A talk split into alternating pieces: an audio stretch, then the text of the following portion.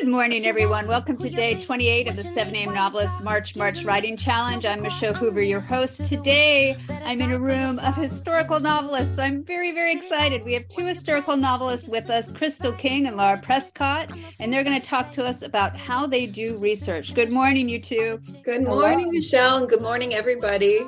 Thank you so much. All over being, the place. I know we've got everybody. Thank you so much for being on the show. Crystal King is the best-selling author of The Chef's Secret and Feast of Sorrow, the latter of which was longlisted for the Center for Fiction's first novel prize and was a must-read for the Massachusetts Book Awards. She is an author, culinary enthusiast, I, and she's a great cook because I've eaten her food too, and a marketing expert. Her writing is fueled by love of history and a passion for food, language, and the culture of Italy. She has taught classes in writing, creativity, and social media at several universities, including Harvard Extension School, Boston University, and UMass Boston, as well as at Grub Street. Lara Prescott's debut novel, The Secrets We Kept, was an instant New York Times bestseller, a Hello Sunshine Reese Witherspoon book club pick, an Edgar Award nominee for Best First Fiction, a Barnes & Noble Discover pick, and a winner of 2019's Writer League of Texas Book Award in Fiction. So Lara's book did kind of okay, maybe. I don't know. right? Um, it has been translated into 30 languages and is being adapted for television by the Ink Factory and Marc Platt Productions. Lara lives in coastal New Hampshire with her family. All right, I love having these two with us. I love both of these novelists. We are going to start with our research how-tos with Crystal King. Crystal, help us out. Where did we where do we begin? Oh, it depends on what you want to do um, the era that you choose, the the places that you choose, and how familiar you are dictates a lot of what you'll end up doing, right? Um, if you've decided on um, if you're writing historical fiction and you're going back in time, uh, you're probably going to do a lot more research than say if you set something in 1980 and you like me happen to have been alive in the 80s um, you're you're going to end up doing different kinds of research um, I, so for me when i start um, I begin by reading as much as I absolutely can. I take at least a couple of months where I immerse myself in as much um, information as I can about those um, eras. And so that includes a whole bunch of different possibilities primarily um, i look for source material. So when i was writing my book about ancient rome i was really lucky that there are writings from people that were 2000 years ago that still survive. So i was reading cato's um, treatise on agriculture which sounds funny but it's fascinating. And i was reading um, you know uh, different accounts from people's mouths you know what they had written and left behind then I, of course, you always turn to the the, the books that um, people have written about those eras. So I read as much as I can about all of those place about those places and that I'm that I'm working on, and then I start to to to, to go into like smaller niche areas and and down a diff- different rabbit holes based upon um, certain things that I feel like I have gaps in my understanding. So you do this before even putting words on the page sometimes I'm putting words on a page, but it's um, a lot of like ideas and notes. Um, uh, I, have written, I'm working on my seventh novel, actually. The publishing industry is a weird one right now. I'll just say that. Um, and uh, I, some of the the novels I've written, I've already, um, I had a sense of the story beforehand. So I'm more learning more about like how to fill in all the gaps. Whereas other, like when I was writing um, Feast of Sorrow, my first novel, I just didn't understand. I didn't know enough about ancient Rome at all. So, and that era is so particular, and people are really obsessed with ancient Rome. I mean, there are societies trying to bring back the religion and the culture and the way that, you know, the politics and things like that. And I felt like I, I had to get it right. I really needed to get it right. So I wanted to immerse myself in as much of it as I could now I, I probably uh, would do that a little bit less, but I think it depends on your familiarity with the with what you're writing. Honestly, did that change the story you wanted to tell as you started to do the research? Oh, definitely. Yeah. Very, very definitely. And I was in even after I had written the book and I went to Rome for the first time. Now I've been many times, but for the very first time, things I learned on that trip changed what I had written. And I ended up revising um, big chunks of the book um, based upon new research I had learned. And then the kicker is always when you find out something super cool that you're like, dang it, I could have included that, but I didn't learn about it until the book was published. You know, that always happens. Yeah. Yeah. Lara, how about you? How do you start off? So I think it's different for my two different books. For my yeah. first book, I had this in with the subject matter. It's about the Cold War and it's about Dr. Zhivago and how books were used as weapons by the CIA. And my name is Lara, so I was named after the main character of Dr. Zhivago. And I had read the book so many times over the years.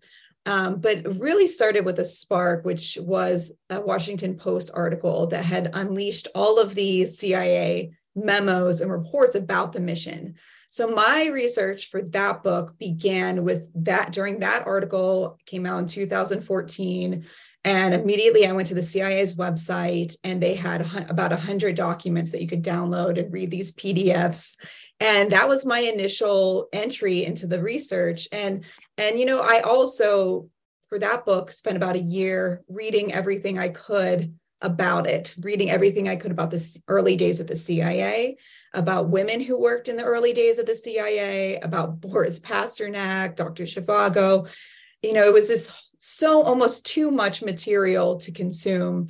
So I did that before I even put pen to paper, I did so much research. And then I continued the research, which which you know I can never stop reading little tidbits and picking up a book about 1950s fashion and suddenly there's a scene from that. Or you know getting i i brought i picked up a couple of my little things that i use. Like i would use ebay a lot to get these little historical artifacts and Ooh. even a brochure like this this is from the world's fair in brussels and this is the soviet i don't know if you could see it the soviet union pavilion. And even just this brochure that i would procure over the years of writing led to a scene and led to a lot of description that you just couldn't find otherwise. So i agree these these primary sources and historical artifacts really helped inspire me along the way and keep me going which I think is something fun about historical fiction is you can have the story, the history, and the series of events of that history, but your mind that's not the plot of your novel your mind starts thinking about these characters whether they're fictional or not and and what they would be seeing what they would be saying and that just keeps being inspired the more research you do um, yeah. I, and it, it, it's so it's so fun in a way. I think that for the second book i was like i'm not sure if i'll do historical fiction again. Maybe i'll do something else. And now i find myself writing about the the 17th century.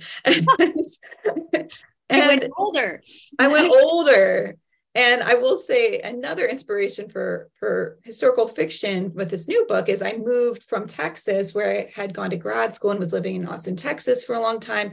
I moved to New England, and really the place is a, a huge source of inspiration. And I live in a house built in 1800s, so far after my, my novel takes place. But you know, just walking around the town and, and talking to people um, who point you in the direction of experts has been so useful for me. I think, especially during this, you know, the 17th century and the period I'm writing about, a lot of in, in pre-colonial America, a lot of these documents weren't preserved, and right. so it's a different experience for me researching this book than it was for 1950s, which I just had a plethora of experts and plethora of primary sources and so much so much information to choose from this is definitely i have to seek out um, people a lot more than i did with the first book and um, like for instance i recently joined uh, athenaeum in portsmouth with anyone comes to portsmouth they have to come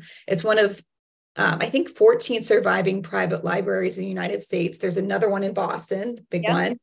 Um, but it's a place where I can get books like this, which don't even have a title, um, and read about like a blank uh, brown book.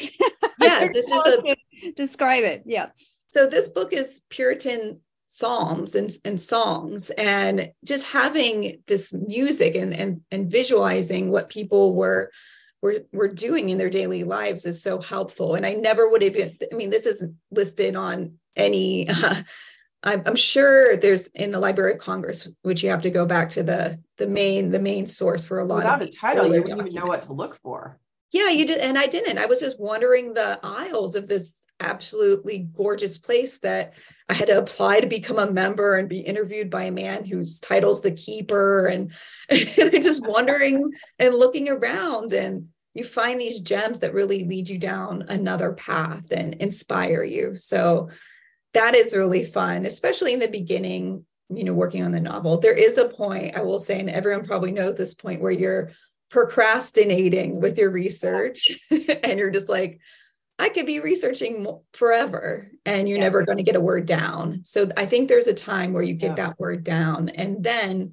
you know especially after the first draft then you can go back and say i need to get this accurate i need to get this perfect either by additional research by visiting those places or by experts or sometimes you know for my this book um, i'm going to have to get someone and and probably pay someone to to do a whole overview of the novel to make sure it's as historically accurate as possible just because it's such a different era. Yeah. So first off the fact that there's someone whose title is the keeper Oh.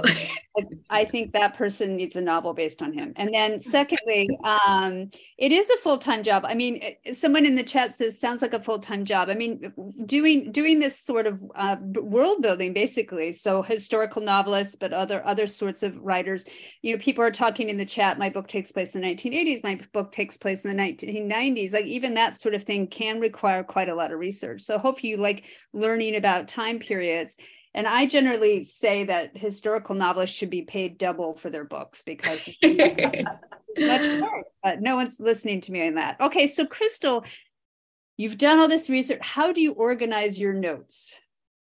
Well, I'm going to address a question that was in the chat real quick. Um, it was about marketing a coming of age story in 1971. Sadly, I have to admit that it, it would be historical fiction. And that means I'm historical fiction because I was born in 71. So um, yeah, I, I, would say the kind of lately what I'm seeing from publishers and editors it's like 80s and before. Anytime, actually, kind of before cell phones, really. Right. So, right. Wow.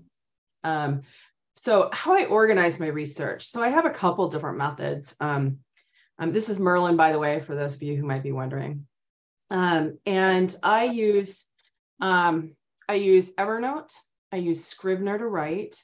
Um, and I use this tool called My Mind. Um, mm-hmm. And then I also use um, a tool called Scapple. Um, and Scapple is um, a basically a mind mapping kind of tool that is uh, made by the folks at Scrivener um, Literature and Latte.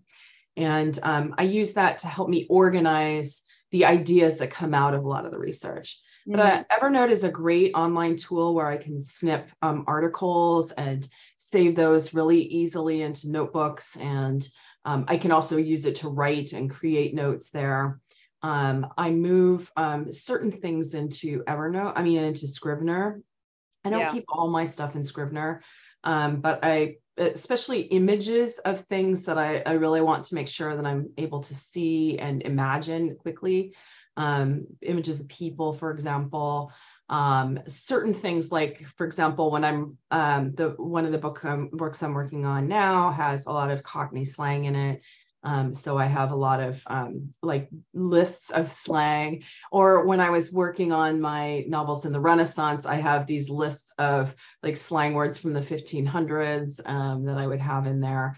Um, and so it's just things that I need like on the fly really quick. And I don't want, I just, I just want them readily available. Um, and then I also use another tool called My Mind. And My yeah, Mind is, um, is it's really image based um, and it's similar to Evernote in the sense that you can use a bookmarklet on your browser and just clip mm-hmm. things um, and save things. But it's for me, it's a very visual tool. So there's a book that is I have on submission right now that is set in 1949. Um, and it's a Gothic novel in Italy. It's a retelling of Hades and Persephone. And um, it also has Salvador Dali in it. And so mm-hmm.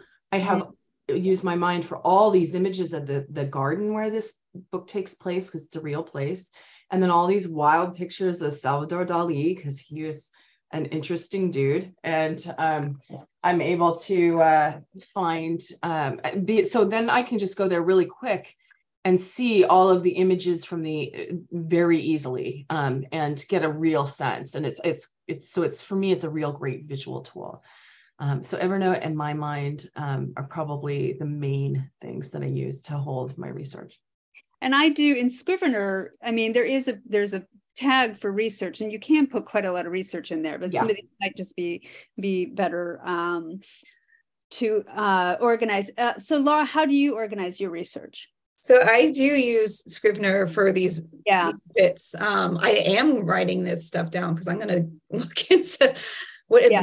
Scapple and Mind Map because I think that would be extremely helpful to use. I told myself I'd be so much more organized with this novel. And I think if you look at my office, this isn't actually my office downstairs, it just looks like disaster zone with books and tabs and random notebooks. I think I I function. I'm like the only one that can understand and and wind my way through all the notes I've taken and different notebooks and and what they mean. Um, so I don't know if I'm the best person to ask about that, but I do. I think once it makes it into Scrivener of like, this is things I'm actually using, I will note, I'll note the source of where it came from. Um, and when I found it. And for this book, I think almost everything is offline except for a few um, universities that have made documents that are accessible. So most of this is is things that I'm finding in books, including pictures and, and things like that. Um, yeah, but I, I could be a lot more organized. there is also, and I haven't used it yet, so maybe I shouldn't talk about it. But there's a there's a um, application called Aeon Timeline. A uh, yeah. Uh, Eon timeline, A E O I N timeline. Um, that I think is it could be particularly helpful because timelines are really difficult to keep track and, and constantly changing. You know, oh, I need this character to be born mm-hmm. a year earlier, but that then changes everything. I've found that I'm trying to have 70 year old women give birth to babies. That's a problem. uh, you know, there's, you know, that might not happen, most likely not. So, um, so just adjusting timelines and and and so so that i'm, I'm curious to to really look at um, as well um, do you find that how do you get out from under the research crystal like how do you yeah when lara was talking i was thinking about like there's a point where you're you could just research forever and you could world build because that's what we're doing is we're world building yes. really um, a lot of the tools that historical novelists use are the same as in building fantasy worlds. Yes. Um, in the sense, that, except we're dealing with historical facts, but you still have to build and create and imagine a world that you're not familiar with. Um, and for me, I, I'm trying. I try to put a cap on like one to two months at best beforehand. Um, and and I am often writing a lot of notes or ideas, and sometimes I have uh, characters and places that I want them to go. And then I might be filling in timelines. Um, and I actually use, I use like um, Google Docs, Excel. Um, mm-hmm. So I found over, I spend so much on Aeon timeline that I was spending so much time managing the software that I was just like, oh, Excel's just easier. So I, that's what I do for my timelines. I have crazy timelines mm-hmm. in Excel, mm-hmm. but um, there's a point where I realize I've just got to, um, I've got to start putting XX, I don't know, look this up later. Yeah. So I have all of these notes in, in Scrivener saying, um, look this up, look this up, look this mm-hmm. up. And then I, there's a notes section in Scrivener, which is really great. So I can just put in, you know, I look this up, look this up. And then as I'm writing, I realize I've learned something new or I need to go back, you know, and that changes what I've written in the past.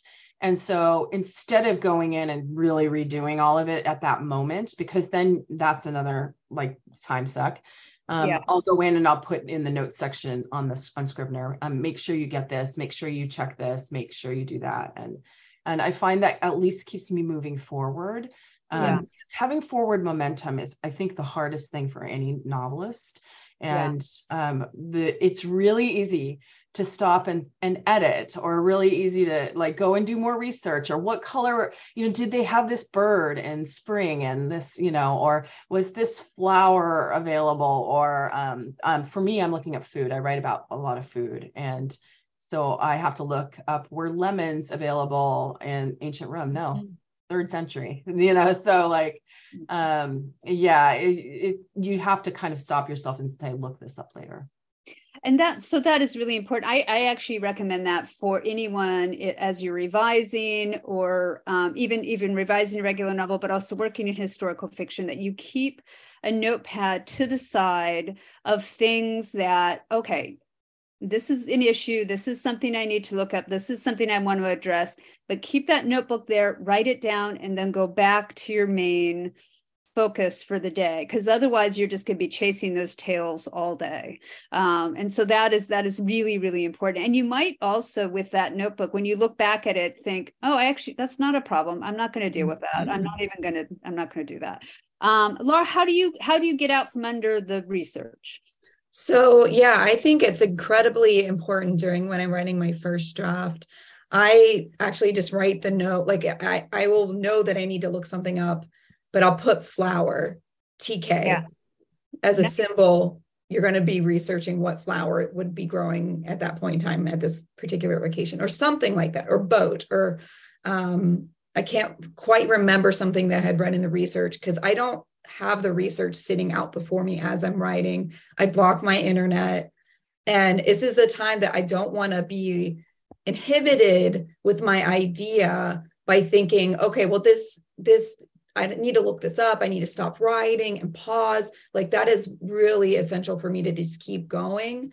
And then you can, you know, Scrivener, then you, I have the notes section. You can write more in depth of what you need to look up. But I'm not even doing that um, until after my first draft. I have all the notes of what I need to do. And then I'm, I'm just plowing through to the end. That's where I'm at now in my writing process that I want to get this down on paper. And these little details cannot bog you down. Like you need to have the greater sense of everything that's going on. But if you're spending hours looking up the type of, you know, flower that is here, it's just going to really ruin the creativity for me. So yeah. I do a lot of that to con- like TK, TK, TK all through my drafts, or need to look up this and I highlight it. So my drafts look messy, but I'm not. Drafts look messy. Oh my god, super messy. I yeah. love that you turn off your internet. I need to be better about that. yeah.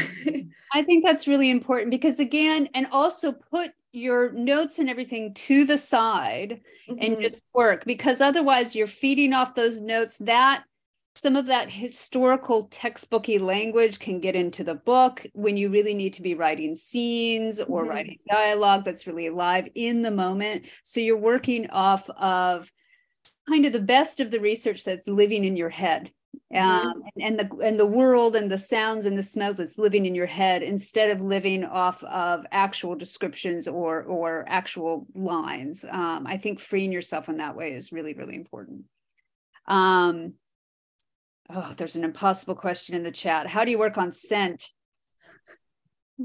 i could probably take that because i okay. write about food a lot so um, your food so scent and taste um, are often real commingled. Um, so, uh, like, you can probably think of foods, or you can think of smells that smell like something tastes.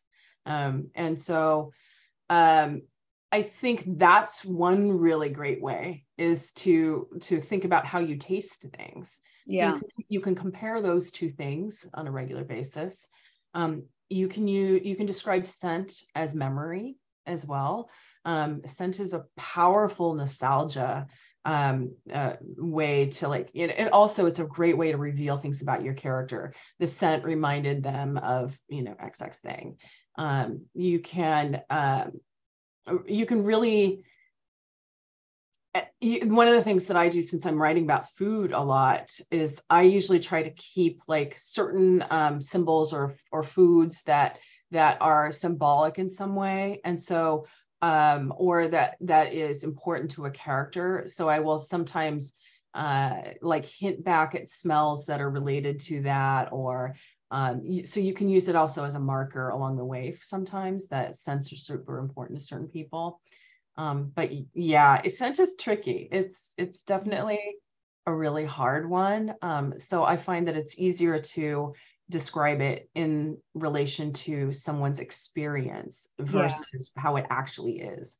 Yeah because that's important anyway because it's characterizing. Um, and so and both of my my first two books at least took place on farms and i realized that i could do because i didn't know i was like well what does milk straight from a cow actually taste like? I'd actually never tasted and what does it smell like?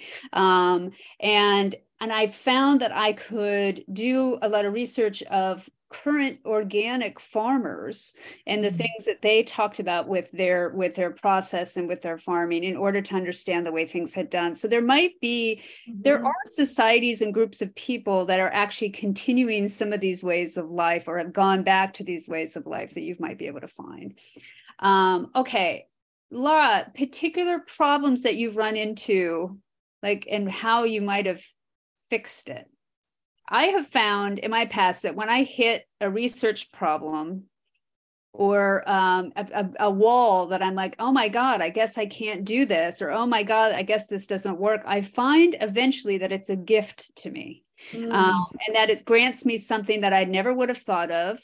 Um, and that eventually becomes exciting. So I have to, I have that kind of sense of belief that every wall is going to give me something more more interesting and more exciting. Um, have you had any experiences like that? Yeah, I think with during my first book, I had a lot of imposter syndrome going on. And so much of the time I, I thought I need to reach out to this expert, this person that knows everything about this. And I was very intimidated to do so, thinking they wouldn't give me the time of day. I'm not a real writer. I'm just the student. Why would they talk to me? And and that definitely led to a block. And i think i just had to overcome that by thinking the worst they can say is no. But you know what? No one said no. No one said no. They didn't care if you were a huge author or just beginning out. They they really want to talk to you about these niche niche things that they're experts on. Um, so i think now i'm so much more empowered to to sit down try to sit down with people and meet them and talk to them about that. But i think my own personality was a hindrance to the research in the first novel just because i thought you know i don't want to bother these people right. but so many times they they really want to talk about it um, and so that was helpful just to overcome and and yeah like michelle every block you know you kind of when you dig in you you might find something new that leads you down a new path or you know unleashes this new um, sense of what's happening or what this novel is really about. Because you can start off with one one idea and i'll tell you with this with every novel it, it definitely changed to actually i'm really interested in this. You know yeah. with the first novel i actually was really interested in the women more than the cia men and the um, boris pasternak himself. And with this novel it's it's kind of going back where i'm actually this is what i'm really interested in. And the research helped me with that. Yeah yeah. Uh, Crystal, have you had moments where you might have hit a wall and then found your way around it or or discovered something new? Or or did you hit walls that you weren't able to deal with and you're like, gosh, I guess I have to take a really big detour here? Um no, I can usually manage my way around the walls. Yeah. Um the Scapple thing actually helps a lot. It's because it's it's a mind mapping tool, allows you to like branch ideas off, and I'm a big proponent of that. Um, but I find that sometimes just going back into doing more research. Um, the book I'm working on now is actually a contemporary fantasy, um, but it has ancient Greek gods in it. And I'm playing with the mythology of these Greek gods quite a lot. And um, but I want to understand certain commonalities and threads that these gods might have with another. And sometimes, and so I have had a, a, a moment where I'm really um, I'm I'm trying to figure out how a certain god relates to another god. I've been desperately trying to find the thread between them. And I realized they don't have the thread that I, I need them to have unless I completely make it up. And there are some things I'm trying to stay true to in, in the, the rules I've developed for this book.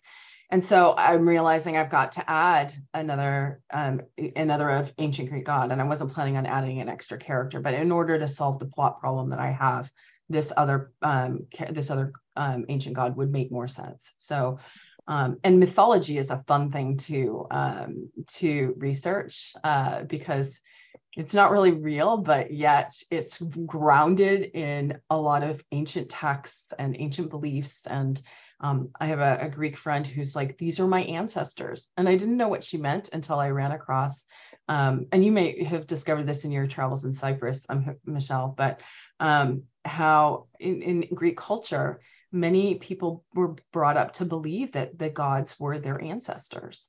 And so that's interest. That is interesting. Um, so that can that's a nugget that I want to use at some point. You mm-hmm. know. But. Yeah, absolutely.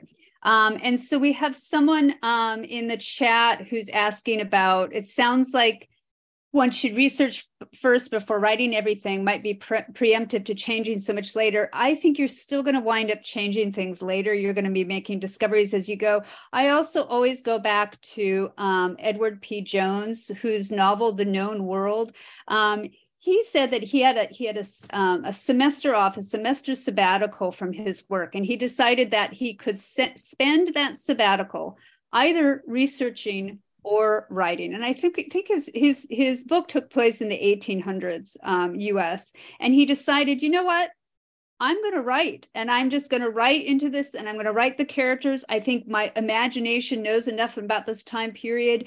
And um, and he I think he did some research on the other end to fix some things, but mostly he just wrote. Mm-hmm. Um, so you can look up interviews with Edward P. Jones about the known world. Um, if if you're just like, oh, I just I just want to get the writing done, and people do do that. So people have different processes that I think um, can be useful to you um, to and explore different processes because there's not just one way of doing it. All right. Well, um, yes. Along those lines, um, I had never been to Rome or Italy when I wrote my first novel, right. and so when I went for the first time, the book had been finished.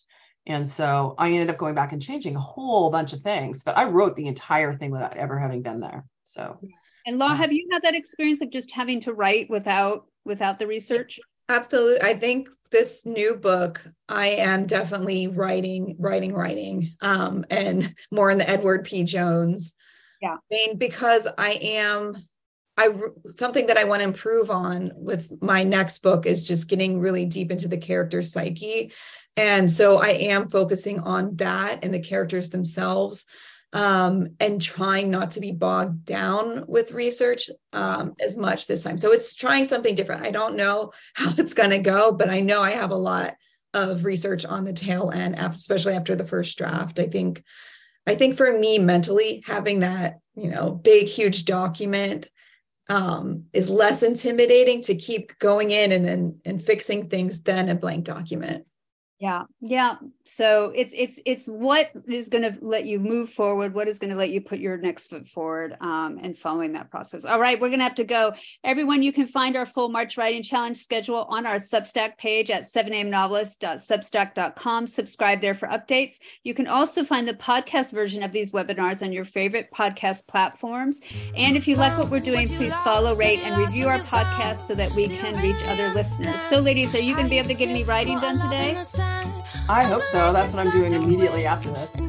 Yeah. after I drop off my son at preschool, then I, I go to write. Go to write. Okay, everyone. It is time to write. Thank you for joining us.